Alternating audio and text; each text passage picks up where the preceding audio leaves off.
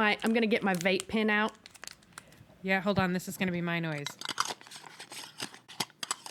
That's me opening my little canister of edibles. This is my soda stream. Your soda stream, nice. There's one pressing issue that we have to address. Let's do it. Yes. Pressing issue. Like a shove almost. It's so pressing. Caroline Bingley is a fashion icon. I did like the way that woman, I didn't look her name up. The actress that played her like a Botox commercial. Yeah.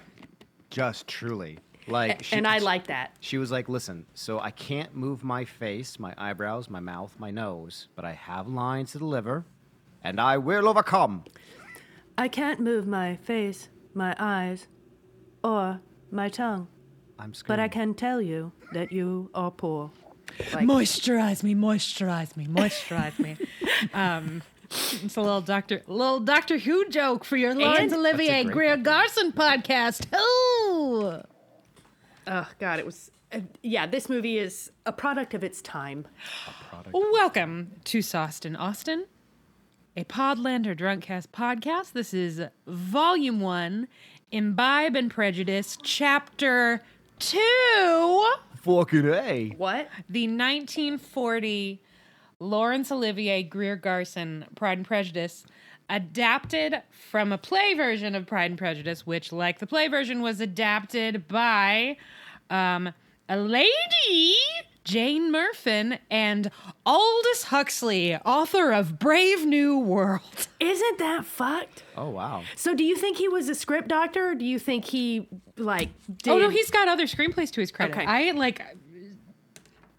Who knew? I'm surprised. I'm just surprised. It's not, it's not my favorite.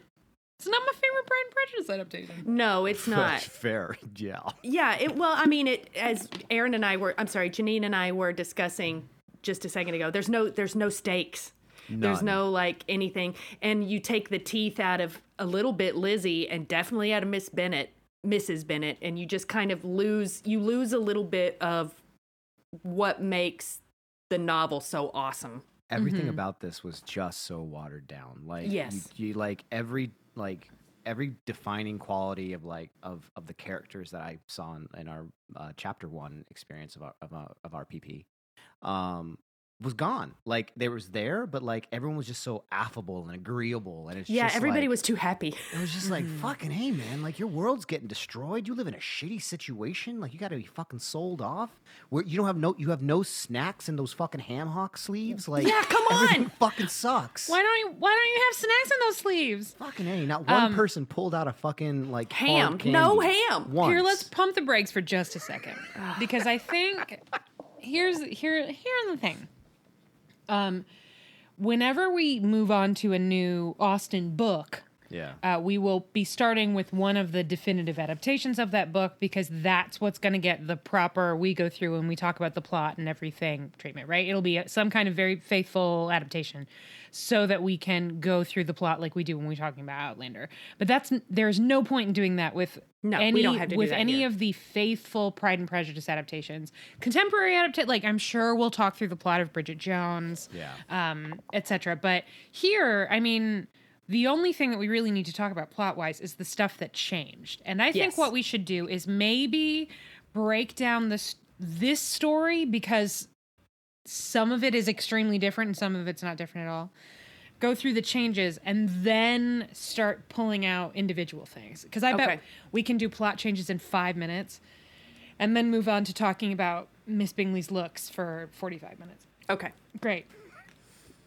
So the ending is different, right? Yes. Fucking A, man. Well, no, we'll start at the beginning. There are some changes. The first big adaptation change that I noticed that I thought, where I was like, oh, mwah, actually, you know what? I'm good with this, was Wickham being at the first ball.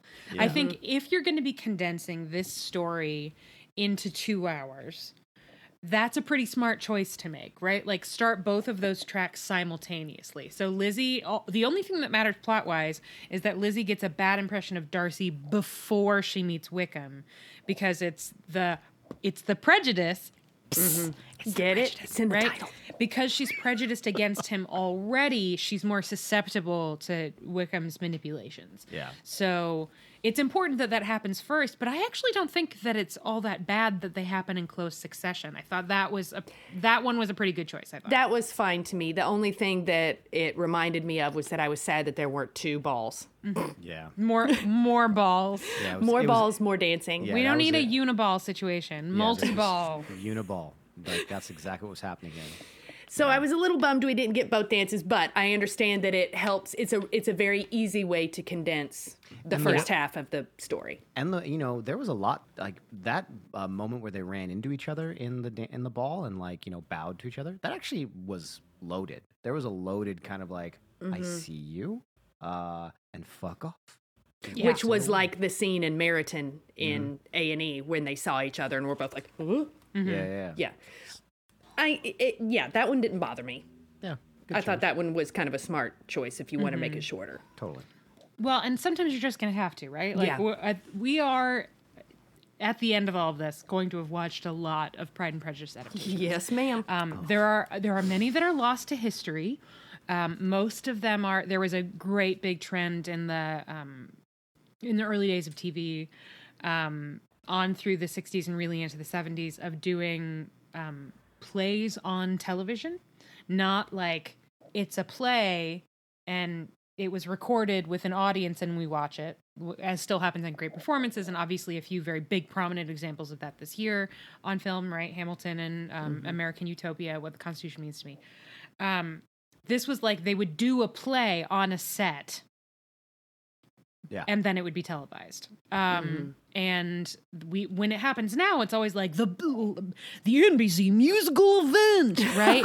But this is like they would do Our Town, or they would do Sense and Sensibility, or they would do something from... Sometimes it was original plays as well. And the short version of this, which I could have just gone with initially, instead of going into TV history, you're welcome, America, there are a lot of those that are just lost. So there are 4 or 5 Pride and Prejudice miniseries that maybe we could find bits and pieces of them on YouTube. But most of them are actually just totally lost to time. Mm-hmm. And I got very nerdy and was reading about some Austen adaptations through history. And a lot of people who are really up on their Austen think that the 1938 British version, which was the first televised Pride and Prejudice, is probably one of the best Pride and Prejudice adaptations that's ever existed. Oh. And we'll never get to see it. And that really sucks. Physical media. Please don't stop entirely buying physical media.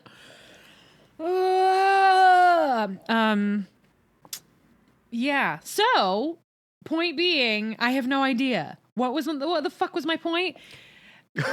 Only if you have, but yes, so we will have seen many TV movie versions of this, and those a lot of those are going to be 2 hours long. And if you're gonna condense things, condense them in a way that at least ups the tension, right? There's one other example that I think is interesting. If it weren't for the twist, was not expecting an I see dead people moment in this adaptation of Pride and Prejudice. But the fact that Lady Catherine is the one that reveals what Darcy did for Lydia, I think could actually work. It doesn't work here, but Lady Catherine being having some insight into his finances somehow and being incensed because he did this thing for Lydia and that must be so that he can marry Lizzie makes a lot of sense to me. I can see that. But here they just took that and made it. She's Deus Ex Machina instead. Yeah, I think she's the cool aunt who wants him to be happy. Oh, God, what a twist situation. No, it's not good. Although I love that actress. Oh, she's very good. She's very great. Funny. Yeah, she was very funny. Also, my favorite part was when she... when she was so mad at Lizzie that she changed seats. Yes. What was that? She just didn't like that seat. You know what? There are two really funny, someone is sitting and it's hilarious moments because Mr. Collins has a really good take a seat moment too. That is apparently a tradition amongst people playing Mr. Collins is make it funny when you sit down. Okay, so what other plot changes? Going in order feels stupid, but let's talk about the plot changes. Well, when They didn't... Well, first of all, Mariah Lucas doesn't exist, so we don't have a real reason. They just use Charlotte's friendship as the reason why Lizzie goes to Rosings or the parsonage. So mm-hmm. Mariah's not part of it. And then we kind of lost most of the gardeners, too, so they didn't get the trip to the lakes, which means she never got to see Pemberley. Yeah, that's the loss of Pemberley, man. The shocking one to me. That kind of pissed me off, because I think that part of Lizzie's character is, as she is transitioning in her mind about how she feels about this person from pure hate to maybe a grudging respect, you get that last little push because she sees this. And she even says it. She says it herself. So I was bummed. No Pemberley. The loss of Pemberley makes sense, though, as we recognize that everything about this film was just Gone with the Wind. Repurposed sets and costumes. Stuff. And they probably just didn't have another set that looked distinguishedly different, or maybe even filming days to build something out or whatnot. So Neil and I decided, and because it's referred to, the only thing we get from Pemberley is the enormous pool table scene with Bingley and Caroline Bingley and Darcy, when Bingley gets so pissed he just rips the felt on Darcy's enormous custom pool table. It was so massive. That was Pemberley. That pool table was about the size of a small pool. It was the size of my apartment. Fucking A, man. How would you get to the center? You know what? Actually, come to think of it, because there's also a pool table in PBCAE Nemesis. Mm-hmm. Which is when Lizzie is looking for them. She's at Netherfield, and Lizzie is looking for the party. So she's she peeks in a door, and it's a room with it's presumably his game room or something. And there's a giant pool table, and I think nothing. I'm sure there are other things, but in my memory, nothing else. And it's Darcy just playing pool by himself in the dark. Well, didn't Bingley and him had a scene there too? But there was also a dartboard with a bunch of books, right? Am I pulling that out of nowhere? Maybe. Dreaming about this. Maybe you're right. Maybe. I don't remember that, but that doesn't mean that it doesn't exist. I just wanted that room so badly. It made an impression on me. Well, then you would probably know. I mean, if you remember wanting the room vividly. Very much. Hey, so. Speaking of things that you want, Pemberley. Yes, I also want Pemberley, but hold on. This is my, this is just me acting with love.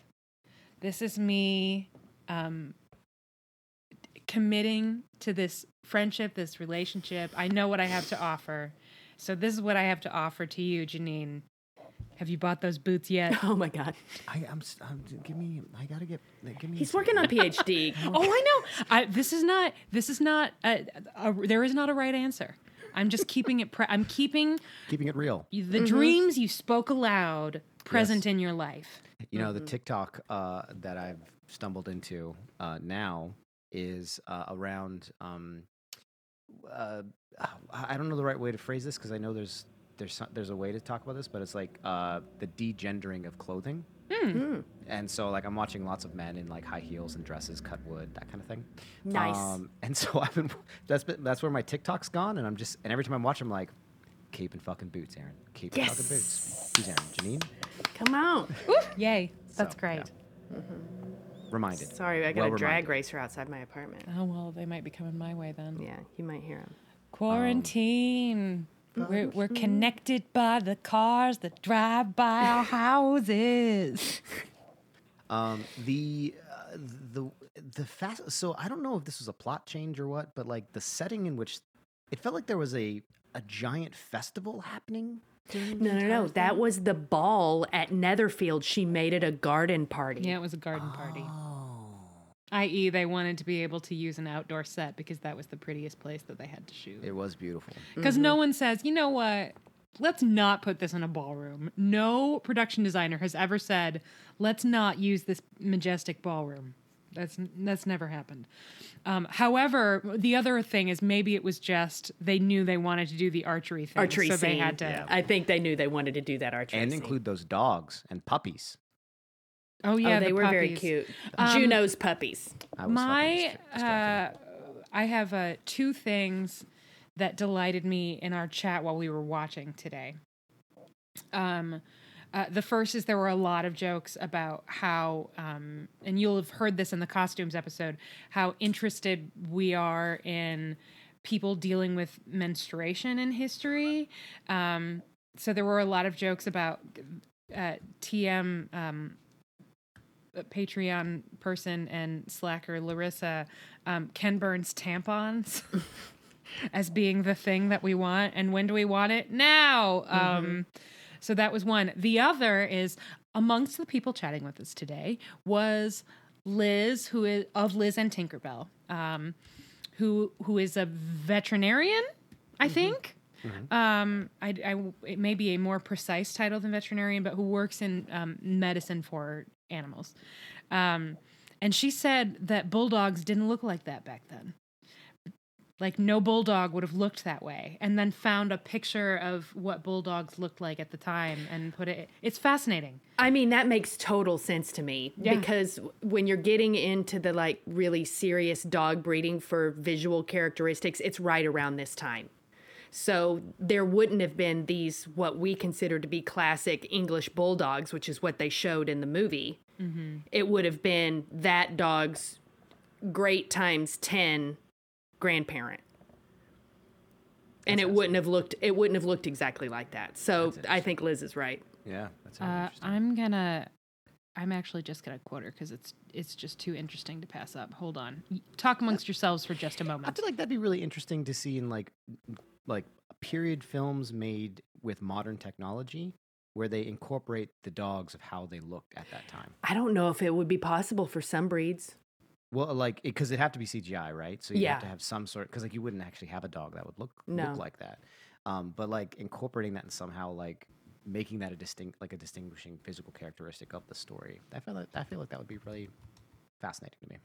As we talked about the just messing with the time and ideas, You've got all the sets and costumes that are way 1830s. Like when they said the word waltz at the ball, I almost fell off my couch because I was like, no, too late. And then I started putting it together that they're actually pushing the entire story forward, right? Mm. And then when they said Waterloo, I was like, oh, all right. I was like, okay, I guess we're in the 1830s or whatever now. Like, fine. All right. So Liz says, bulldogs did not look like that in that time period. Those puppies' heads are too big and would have gotten stuck, so needed C-sections. So those puppies would have died. Yeah. That's definitely a thing with bulldogs throughout time. For sure. Anyway, the things you learn. So that the garden party is the kind of thing that seems like a minor change until you realize sort of how iconic. It's weird because the outdoor scenes all happen at Pemberley. So like we do get to see them interact outdoors in most PP adaptations, most PP adaptees, but no, you're just going to let that pass without comment? I'm still kind of just letting it wash over me. Okay. Yeah. PP adaptees. I'm waiting for Julie to just. I'm smiling. Isn't that enough? Well, I sort of thought this one was you were gonna leave the room. That's it. I quit the podcast. That's it. It's over. Headphones down. Goodbye. Thank you for. You know what? I won't remember this. This is me making promises I will absolutely forget, so they won't come true. So don't expect this to actually happen. But that's how the podcast is going to end. It's going to be like The Sopranos. We're going to be at mid-conversation, and Julie's going to be like, bye, and then she just leaves. and then you just hear Janine go, what? Wait. At the pub. Mm-hmm. So with the outdoor garden party... Yeah, we're trying to get on track, girl. Yeah so please. It felt like, now that I'm thinking about it, did a lot happen at the outdoor garden party, Paul? Not really. No? It was basically it was the stand-in for the super sexy dance sequence where they barb each other a little bit. You remember that in the A&E PP? That's the party that is now the garden party. So the one at Netherfield that Caroline Bingley threw, right? Mm-hmm. So the archery scene kind of takes the place of the sexy dance scene where they're talking to each other on the dance floor. Yeah. It just felt like I don't know why. It just like it really sticks out in my memory as like a lot of plot points happened all of a sudden in succession. I can offer some insight, which is that despite the fact that not a lot happens plot-wise, it's when the movie is doing the absolute most. Because I'm going to need to remind you that this is also Lydia and Kitty on those weird-ass swings. Oh, the swings. Oh, the swings that were like little trains, and Kitty was just screaming. Is this also when Kitty is drunk? Yes. Yeah. And almost face plants? And she's also, is this when she's coughing? Yes. So they lift her arms over her head and start fanning her? There's just so much happening. Mm-hmm. With her arms over her head? Yeah. And then they immediately go, oh, there's something else. Keep coughing. Come with us. Well, and Lizzie and Miss Bingley have a face-off that's more direct. Lizzie in this version, despite the fact that the stakes are so much lower, she is savage. She will read. She likes to fight for filth. Like it's from our PP, the BBC AE PP. I'm used to the Barbs being a little more couched with a convincing smile, like a little, right? The Lizzie Barbs are like slightly subtler, which makes them somehow worse, harder. Somehow. Yeah, but in a different way. Whereas these are like, she's just rude as fuck. Yeah, she just wants everyone. Make you mad. Yeah, she just does not care. She will piss you off. Mm-hmm. Savage, just savage. Also, her cheekbones. Greer Garson is really great. Once again, I'll recommend Mrs. Miniver if y'all were interested in her. She was amazing. But I'm so surprised when we first looked at the preview today, when we watched the trailer, I never put it together that Jennifer Ehle actually kind of looks like her. Yeah, she does kind of look like her. Yeah. And so that was also a weird experience to be, having watched the miniseries so recently, than to watch this and be like, oh, it kind of looks the same but doesn't act quite the same, right? Yeah. Right. As far as the garden party, the Netherfield ball / garden party change, I thought it was fine, especially if it's going to get that archery scene in there. I don't give a fuck. The moment where she is standing behind him while he's explaining archery and looking away, and she is calmly putting on that fucking glove and nodding, I could live on that for 2 weeks. Like, he can't see her, and she's just back there like, keep talking, And then also Neil says he could live for 2 weeks on when Darcy misses that first one before we get to see her go apeshit. He goes, that was a very bad shot. And Neil really loved that. He's like, that's my favorite Laurence Olivier moment in this entire film is that was a very bad shot. Maybe this is a good moment to stop and talk about Olivier, since we just talked a little bit about Greer Garson. I just think he's miscast.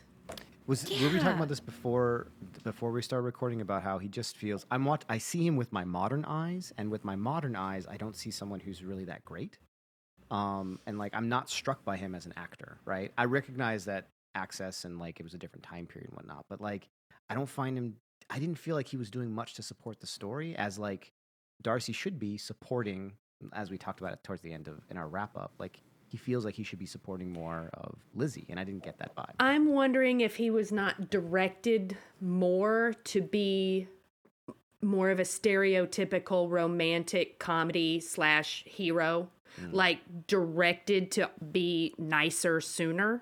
Just in general speaking, because this whole movie, everybody's nice all the time and everybody's happy. So, because one of the things that kind of bothered me the most about the adaptive choices around Darcy are they had him dance at the first ball. Yeah. That, to me, hamstrung him from the very beginning, because it showed that he would do that. And we're supposed to believe for at least the first third, if not the first half of the book, that he would not. Well, the rude comment that he made at the ball, which was overheard as on accident, rather than kind of clearly, you can see that she sees you, and you're saying that you're not that interested in her, like, right? Well, and it, in the book, we're not meant to think that Darcy is aware that she can hear, but I think that that's more just carelessness as opposed to, and this is also still careless, but Darcy sort of not realizing how close she is, and anyway, I think that some of it is that the style of film acting has changed so much. Mm-hmm. And a lot of what the three of us like about Colin Firth's performance, some of those qualities we've talked about just wouldn't read. Play back right? then. Yeah. Olivier had a couple of subtle things, but they were all physical.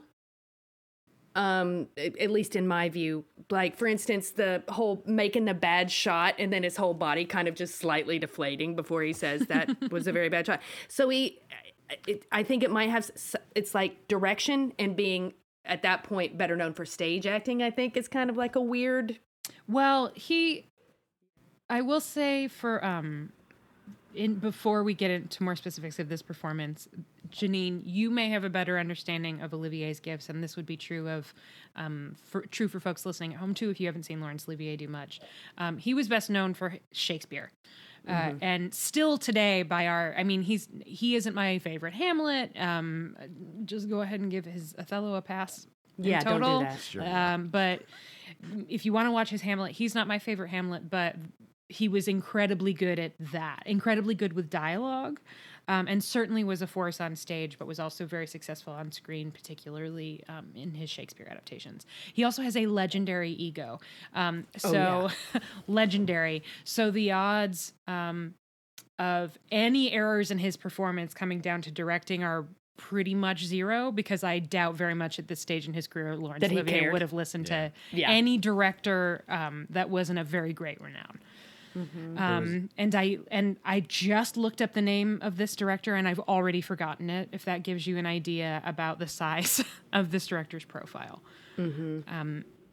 So I'm getting back to that page now, but Aaron, you were saying, I'm sorry, who's Aaron? Janine. There was one moment to also kind of just add an additional point to how this is, there's a discongruity to like his performance and who this character should be, as how I understand it to be. He was very comfortable. He was like very comfortable around everything, right?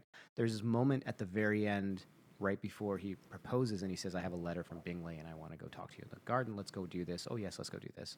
As he's leaving, he has gloves in his hands that he throws off into the corner.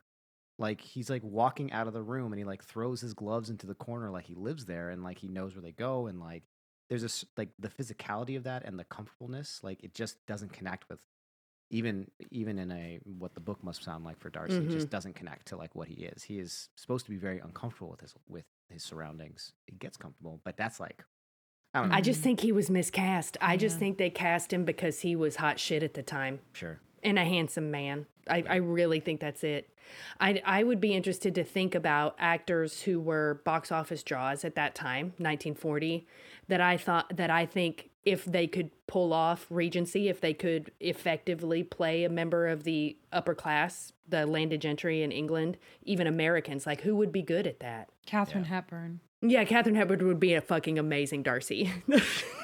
Agreed. I am not fucking kidding. Oh, man. I think she'd probably be pretty good. I'm thinking about the idea, and it's incredibly hot.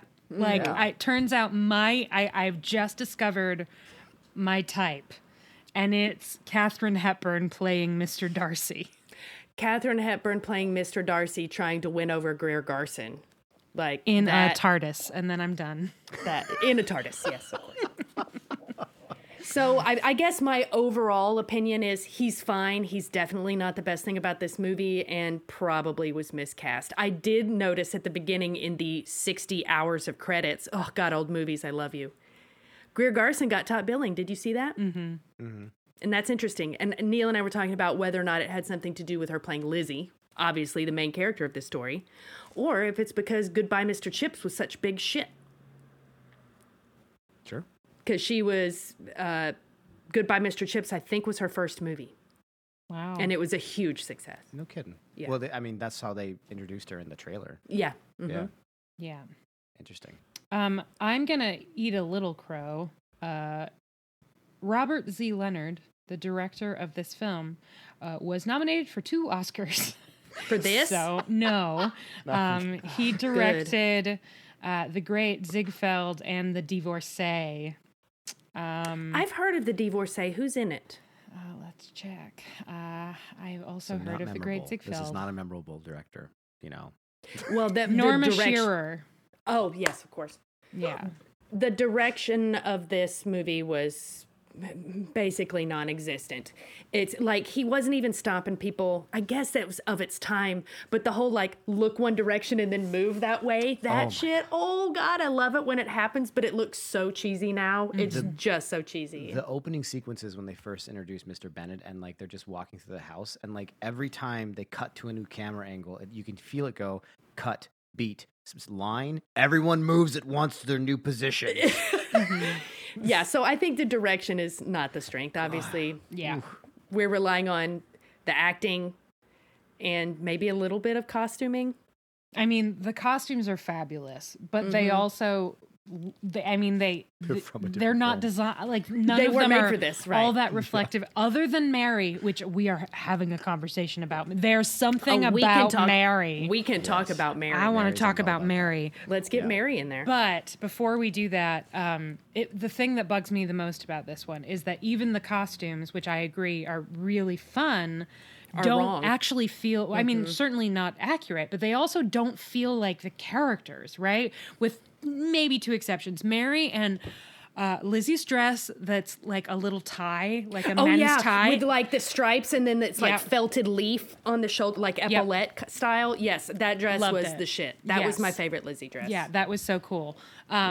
It made me think of Joe March. It felt, yes, very much so. But the whole thing feels like it came off an assembly line. It's like It's like somebody picked Pride and Prejudice off, some exec picked Pride and Prejudice off of his wife's bookshelf and was like, let's do this one, and handed it to somebody, and they went off and wrote a screenplay, and they shot it on existing sets with existing costumes. Yep. And it was just like who was free that day. Like that, it's frustrating because I love the story so much.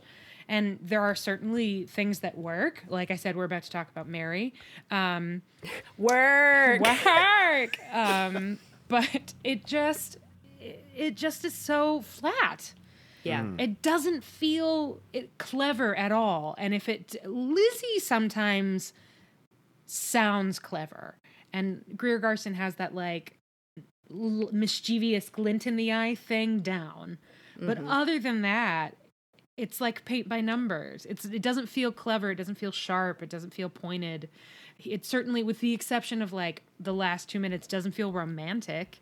Yeah. Like I'm not invested in that relationship at all. Nope. Partially because they skip from the proposal to all of a sudden he's saving her, right? Yeah. Like her like fucking turn all of a sudden going, I think I love him. I love him. Yeah. Oh, like, God. What the fuck, lady? That's just fucking vintage golden age Hollywood. Oh, that's that bullshit. But yeah, like I said, there's just no stakes. There's nothing about the lows in the book. And of course, in the miniseries, you get them, but you don't get them as much as you do when you read the book. There's just no variance between what these things actually mean to Lizzie as a woman. They like nothing about maybe being destitute. Like they keep saying it, but it's not, the threat doesn't feel real because it's all... Well, the edges are all rounded off. They can just move away and like escape, which is what they do.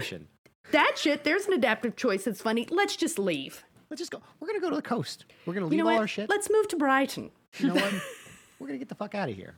We got this. That was weird. It was a fun one. I think flat is a really good descriptor of this because like it tastes like soda that the cap didn't get left on, right? Like I'm getting all the Coca-Cola tastes, but it's fucking disgusting, and it's not what I expected. But it's kind of doing it for me, you know. Yeah, I'm missing the tingles. I'm still gonna laugh at Lady Catherine. Yeah. Mm-hmm. Also, Mary. Oh my God, Mary! Let's talk about Mary.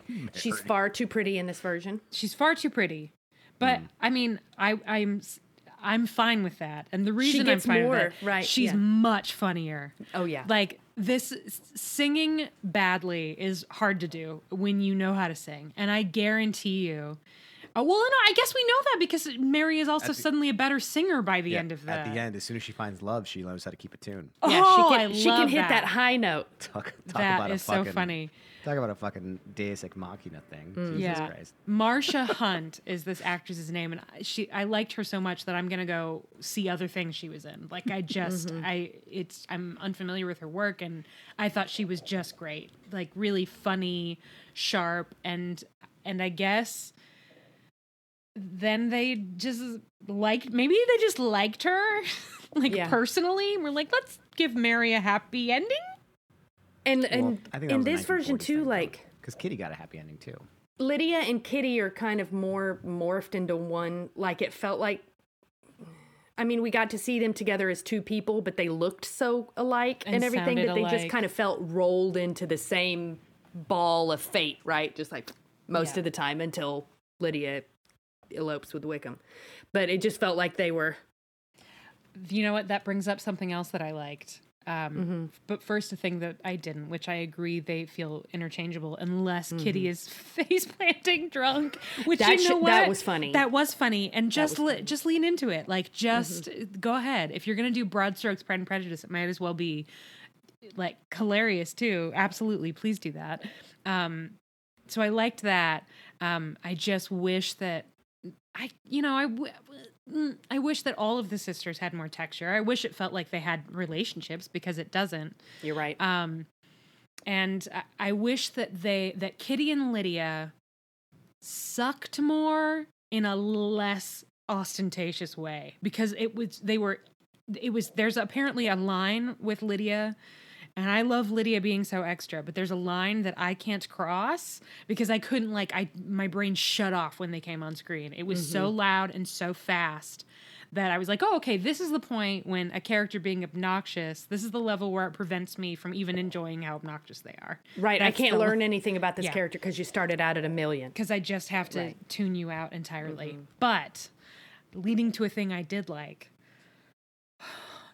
When Lydia and Wickham return to Netherfield, the trumpets, and they're preceded by an alarum call by trumpeters on horseback, like riding a horse and playing a trumpet or a fife or whatever it is they were playing. Oh my God. And I was like, is this Lady Catherine? This is a weird choice. Yeah. No. Lydia and Wickham took all that money from Darcy and blew it all in one weekend. That's the story that this movie is telling. It's like they went nuts. They were like, let's get a pony.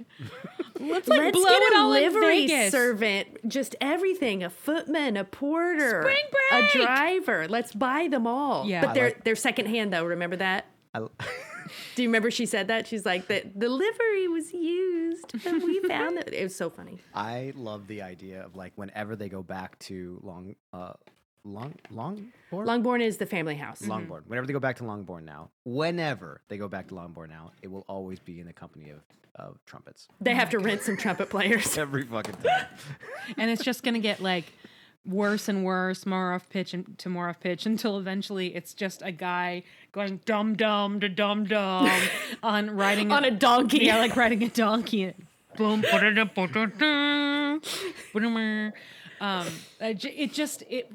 reminded me of when we were talking about how the sickest burn is Mr. Collins, because it's a 2 days ride to be a dick and then 2 days back. This is like that.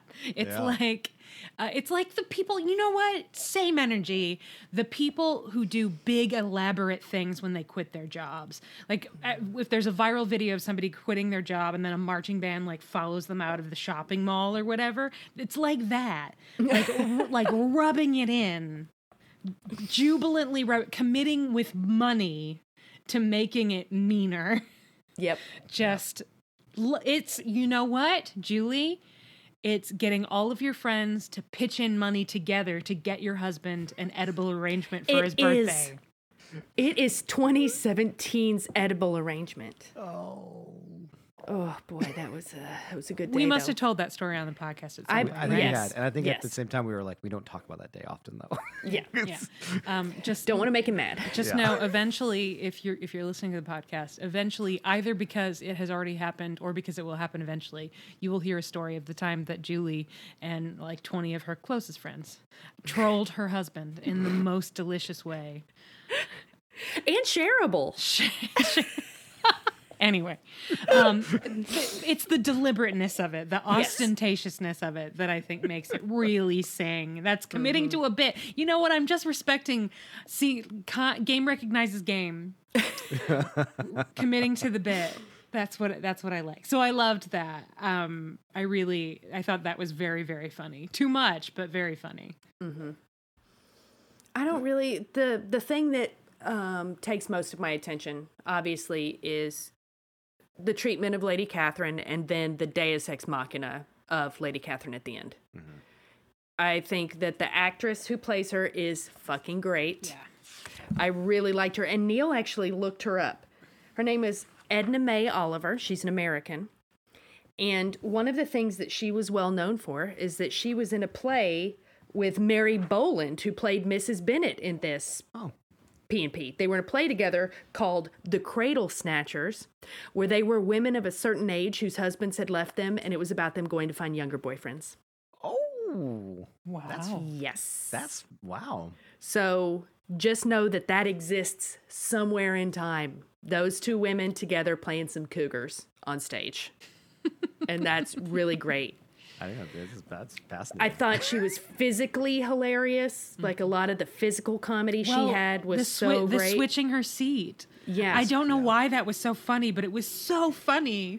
Remember when she would wave at somebody like, Darcy, and like wave her handkerchief at him like, get out of here, like, ugh. Mm-hmm. And she did it to Collins because she just can't be bothered to talk to them. And then she had the best line reading in the entire movie, which was talking about the hens. And if they're too tough, kill them. Kill them and boil them. That's what this movie is for the rest of my life. Kill them and boil them. Perfect. Because I did laugh out loud, and I would laugh again if I saw it right now. I did not like the choice of making Lady Catherine the receptacle of knowledge and also, like, weirdly okay with the fact that her nephew is going to pass over joining his fortune to hers. Yeah. Yeah, I think there are sort of two elements to that, and one of them could, in theory, really work, and the other absolutely doesn't. To the point of being almost movie ruining. As much as I liked somehow managing to be surprised by the plot of Pride and Prejudice for the first time in my life, since the first time probably, it wasn't a good idea. And the part that doesn't work is Lady Catherine, the benevolent figure. Lady Catherine is in on it. She's hip to their love and wants to support it. Because they're essentially making her Mr. Darcy's Mrs. Gardner. Yes. While also removing Mrs. Gardner from the movie. And, like, Darcy doesn't need the support. Darcy is learning a hard life lesson. Lizzie needs the support. She's learning it, too, but she's got it harder. So that really doesn't work. But if you were looking to save time, making it so that you can sort of truncate Lydia and Wickham's visit by not having Lydia be the one that spills the beans about who helped her. And instead putting that into Lady Catherine's scene, which is going to get more weight anyway. So Lady Catherine, and then the beauty of that, the irony of that, is Lady Catherine is even more directly leading to exactly the thing that she doesn't want to happen, because Darcy already considers that conversation to be the thing that tipped him off that he really could maybe propose again, right? And that's in the Mick, and it's in the other things, other adaptations. Lady Catherine saying she refused to promise not to marry you makes him think, well, if she wasn't open to marrying me, she would make that promise because she doesn't care. And that's what sort of pushes him to do that. By making it also what convinces Lizzie that there's still hope. So she makes one choice to be a dick and instead gives two people the hope of happiness in their lives. Mm-hmm. I like that, but that's only if she's not also in on it, right? And she was in on it, and that was dumb and made no sense. But man, if you imagine adding just to the Jennifer Ehle Pride and Prejudice, adding just a couple of lines about how Lady Catherine suspects that Darcy loves her because he paid for Lydia to get married, right? Mm-hmm. All of a sudden, that's even more interesting because in the middle of this very high-stakes conversation, Lizzie is also getting that little splinter of hope instead of getting it from Lydia, which I find fascinating. I just like that a lot. It's too bad they went and spoiled it. Yeah, it's too bad they went and made it where he was waiting in the carriage for her to do all the dirty work so he could swoop in and ask her to marry him. Also, so manipulative. Uh-huh. God, what a stupid fucking... It was a bad choice. Was he testing her? Yeah. Like, it just was fucking disingenuous. There's a lot of disingenuity associated with that. I didn't like this film. I think it's just because they wanted a movie that they could capitalize on having Greer Garson, who was rising in fame, playing a major part. And they're like looking through old scripts because you're right. I don't think they wanted to pay a lot. And they're flipping through and they find Pride and Prejudice. They're like, okay, look, oh, great. We've got all these sets from Gone with the Wind and all these costumes. Okay, screenwriters get together. Let's have an adaptation of this film that takes place in 1830. Oh, and make it happy. Make everything happy. Because here they barely brush on the fact that the women that Wickham is taking in are babies. Like, they barely touch it. Yeah. It's not as big of a thing. I just think it's a like feel good happy movie for 1940. Oh yeah. Right? They're like, you know what? Forget about everything else. Just look at these big dresses and they fall in love, whatever. Yeah, they're hardcore relying on the fact that it was the olden times, you know, not so long ago. And it just takes all the nuance and the really great character study that Jane Austen created. Mm-hmm. It just shits on a lot of that, and it kind of bums me out because Jane Austen doesn't need your fucking help, right? It's cool. Just, you know, stick to her beats a little bit more. It would have been interesting adaptively for a couple of those choices to be made if it hadn't been for the Lady Catherine Deus Ex Machina. That was just the worst. That was like disrespect, kind of, to me, because it was just completely implausible for that time period and for somebody of that status to do that. But no. So, whatever. Good experiment. Greer Garson was good. Costumes were fun. Mm-hmm. Yeah, it was an old-timey film. We heard some Highlander music. That was Caroline Bingley's first entrance into the Netherfield ball in that black dress with the sparkles on it. That was drag. That was gag. That was gag-worthy. That was high drag. That was like, I did... Here, maybe the real problem with this movie can be summed thusly.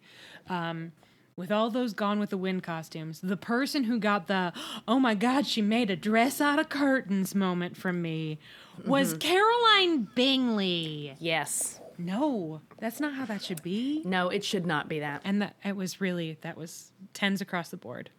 That was a good dress. Also, Neil refers to the bonnets that they were wearing as sci-fi cult bonnets.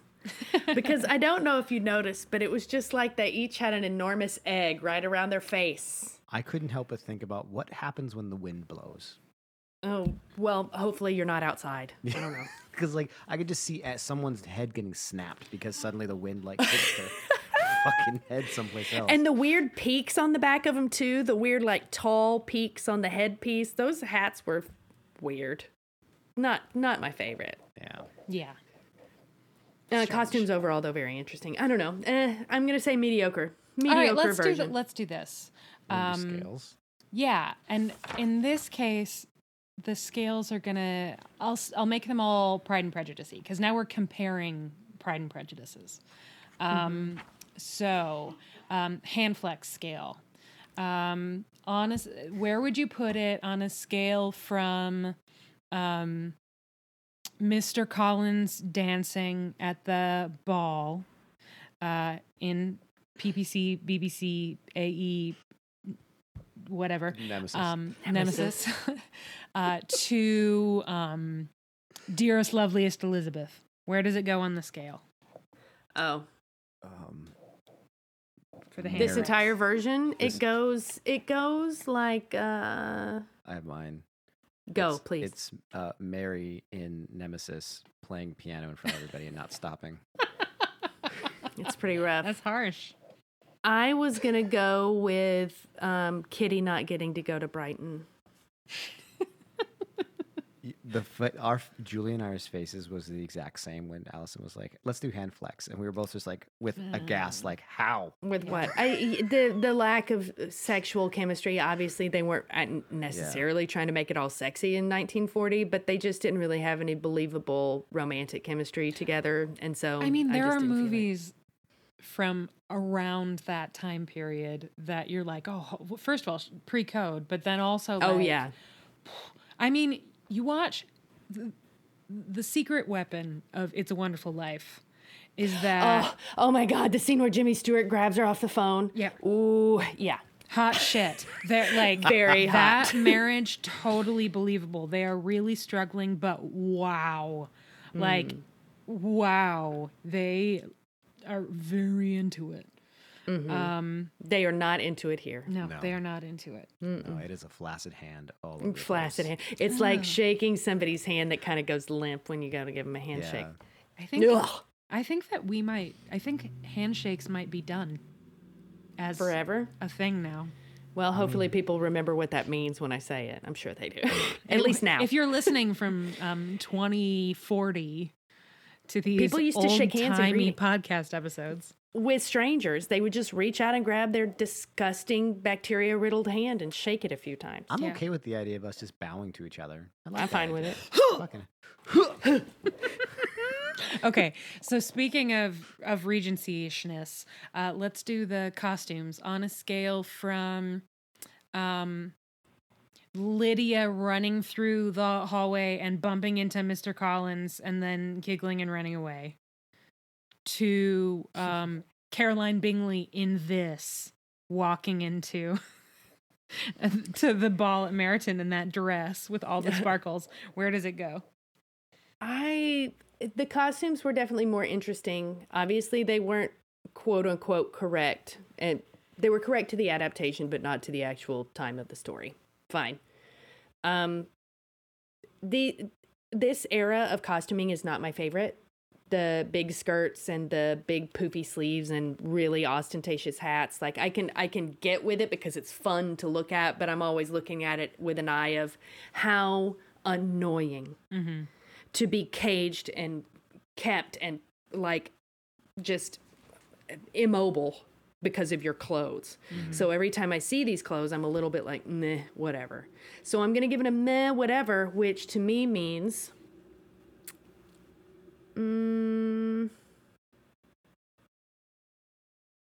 probably in the miniseries, A&E, BBC, PP, Nemesis, I would give it like what Mrs. Bennett wears when she's in her closet, like when she's fainting from smelling salts, her jammy outfit. Like, it's right, but it's also kind of like, well, it's her night clothes. What? I don't know. All right, what about you, Janine? I don't know.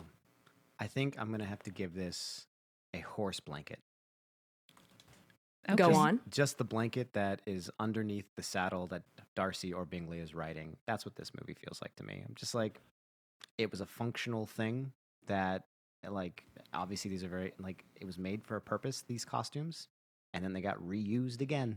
And, I mean, I couldn't help but see fucking blankets everywhere. That's actually quite literal, too. Every time a woman was sitting, or in a crowd, I was just like, look at all those blankets. Like, you're just wrapped in comforters. Like, how do you move around? Like, it just felt... Oh, you mean the skirts, because the skirts were so big. Well, and the ham hock sleeves with no candy in them, and, like, the fucking bodices, the bonnets, like, everything. They just look like fucking twin beds walking around. And you're just wrapped in cloth, and you can't do anything. So this has been Janine's Corner Fashion. I'm giving it a horse blanket to be funny, but also that's what I felt like. It just was like... Cool. Painful. I have a very specific answer to this one. You know, this is mostly going to be for Julie, but you know how there are those episodes of Drag Race where somebody comes out in a look that's like really a look, but like also the theme for that runway was like soap star realness, and you're supposed to dress like soap and with like bubbles in your soap. And they come out and it's just a ball gown. It's like a really beautiful ball gown, but it's a ball gown. And then Michelle Visage is like, you look beautiful, but what is this? Right? And they're like, I thought soap meant falcon's crest. Yeah. Or like, you know, I just, this is what I was feeling today. I just felt like this was me, you know? Yes. Yeah. Yes. That's perfect. That's this. Because this movie doesn't feel like the source material doesn't feel comfortable in this I don't think it feels comfortable. Yeah, it's not, it like, it's, the theme was Pride and Prejudice, and instead they're giving us, it's a love story. Yeah, who cares? Yeah, like, that's not, these, no, not the same path. I'm gonna, what about your drink response?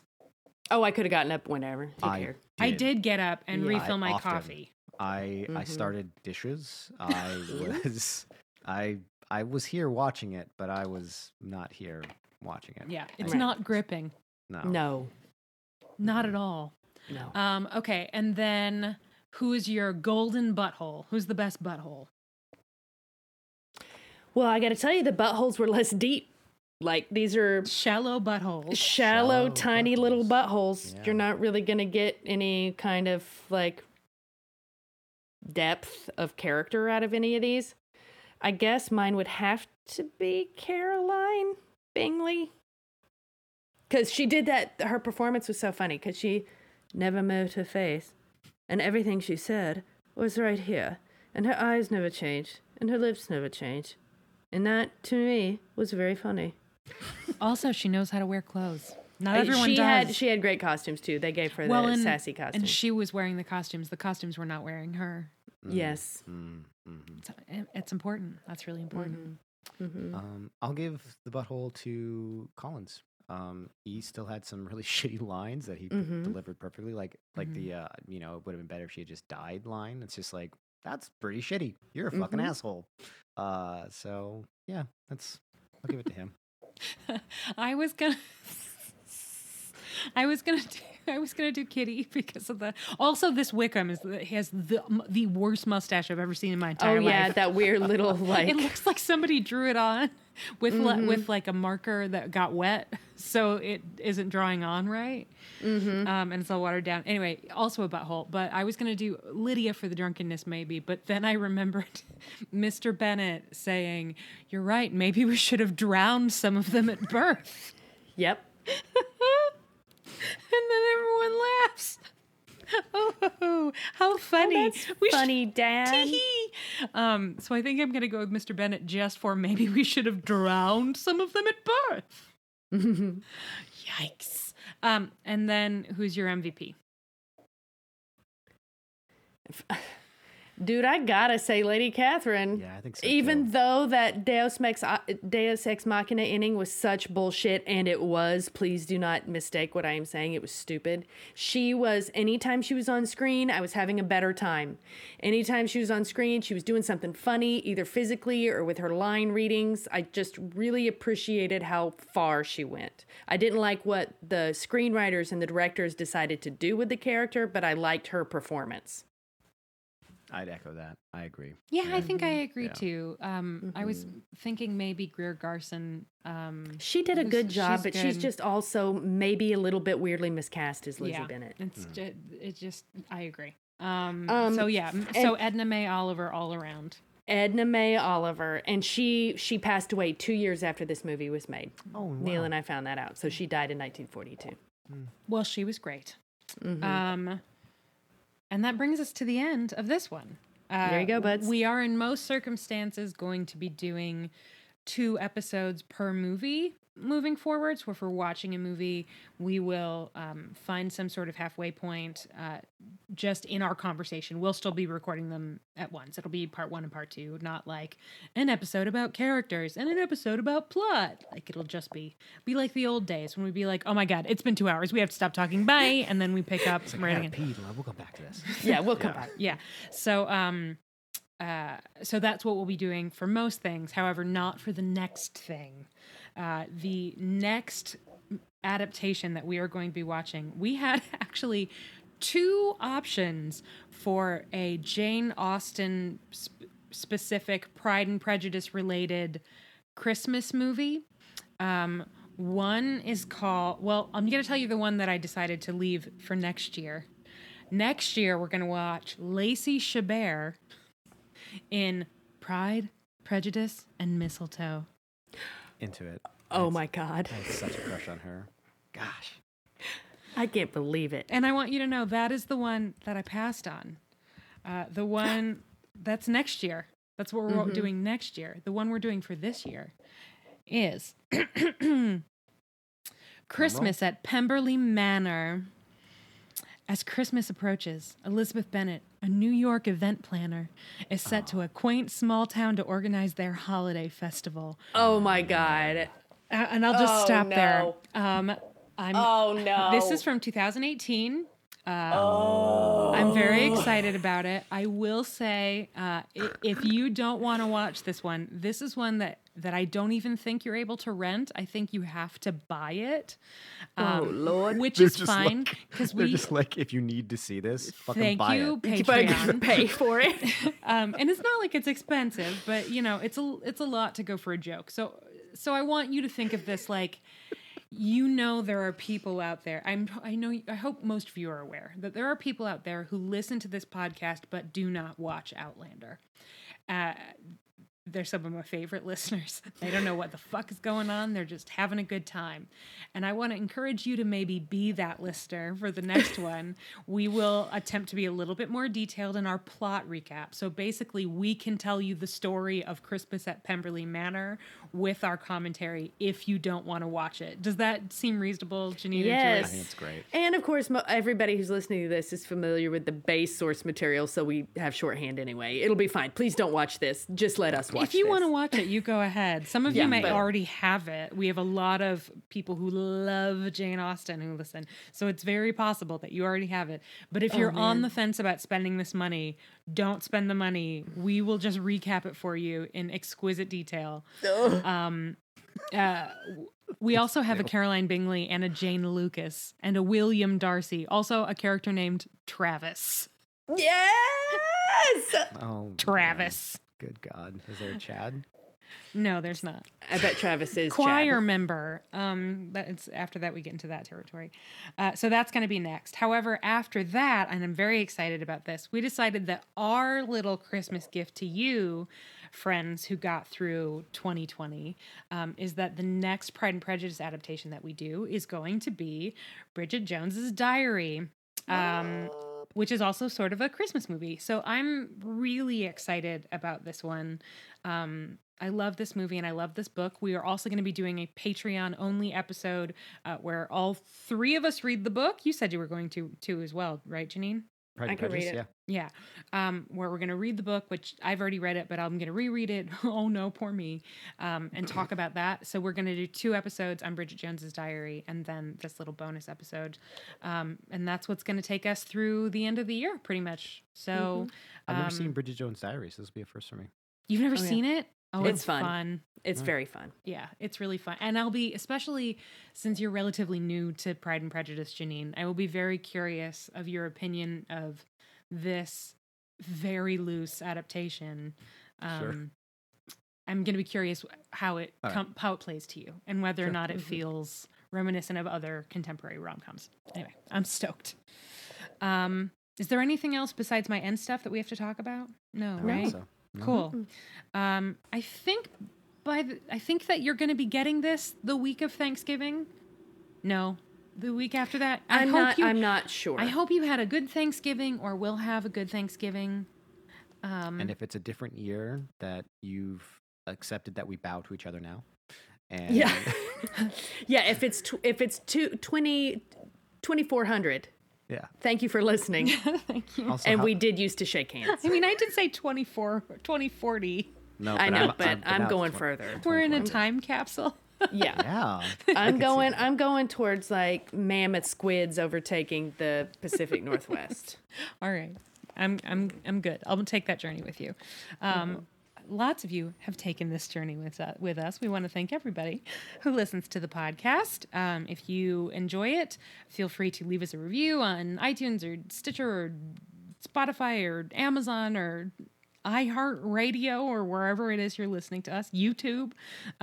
If you want to leave us a review, that would be really great. That's going to do it for us this week and for our conversation about the 1940 film adaptation of Pride and Prejudice. We will be back next week when we talk about the 2018 Hallmark Christmas classic, Christmas at Pemberley Manor. In the meantime, you can find us on Twitter at Podlandercast, on Facebook at facebook.com/Podlandercast, and on TikTok, which we aren't really using yet, but what the hell, at Podlandercast. And on Instagram at Allison Chu, and on Letterboxd, sort of. We're trying, folks. And you can do a little pre-movie huddle with us over on Crowdcast, which is a Patreon perk. You can find us on Patreon, where you can support the show and get early access to episodes, bonus episodes, access to our Slack channel, and more at patreon.com/PodlanderDrunkcast. Thanks to all our patrons. We couldn't do the show without you, but we especially want to thank the following folks: Julia Gulia, Kathleen Martini, Kelsey Kemp, Madison Johnson, Emily Day, Betsy English, Caitlin Reddick, Ashley Tiggeson, Tina Barnett, The Other Janine, Kristen, Alicia Glenn, Liz Peniston, Stella Welch, Zena Perez, Chrissy Shively, Denise Perkins, Kayla Reagan, Rachel Luzon, Rochelle Lefevre, Amanda Smizazazaza, Heather Robbins, Sweet Sassy Malassie, Brittany Holbert, Emily Carlson, Amy Gustafson, Rachel Townsend, Steph Peterson, Kelly Mazzella, Maria, Chantel Salters, Mary the Falling Statue, Philip Nocco, Tara Lucchino, Viv Pickles, a.k.a. Laura, Mary Lumpkin, Jenna Polkowski, Ann Gibson, Ruth McCormick, Katie Kirshner, Kara Marlowe, Trish McCrary, Jen Linder-Drunkerlin, Kelly Bodden, Amanda Newton, and Kiki the Wise. We will be back next week with our conversation about Christmas at Pemberley Manor. Thank you as always for listening. Bye!